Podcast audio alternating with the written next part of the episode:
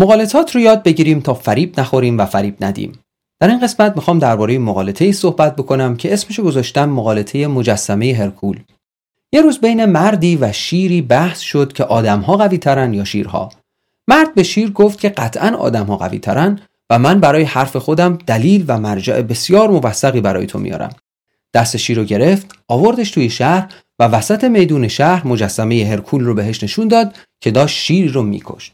شیر گفت البته این مجسمه نشون میده که آدمها قوی ترن اما مشکلش اینه که مجسمه ساز آدم بوده و نه شیر. آدم قصه ما از مقالطه استفاده می‌کنه به اسم مقالطه توسل به مرجع کاذب. این مقالطه اینه که شما برای حرف خودتون به مرجعی متوسل بشید که به هر دلیلی حالا عدم دانش، سوگیری خاص و یا دلایل دیگه صلاحیت مرجع بودن برای حرف شما رو نداره. شما تا به حال با چه مواردی از مقالطه توسل به مرجع کاذب مواجه شدید؟ اونها رو با من و دیگران در قسمت کامنت به اشتراک بگذارید. تا قسمت بعد.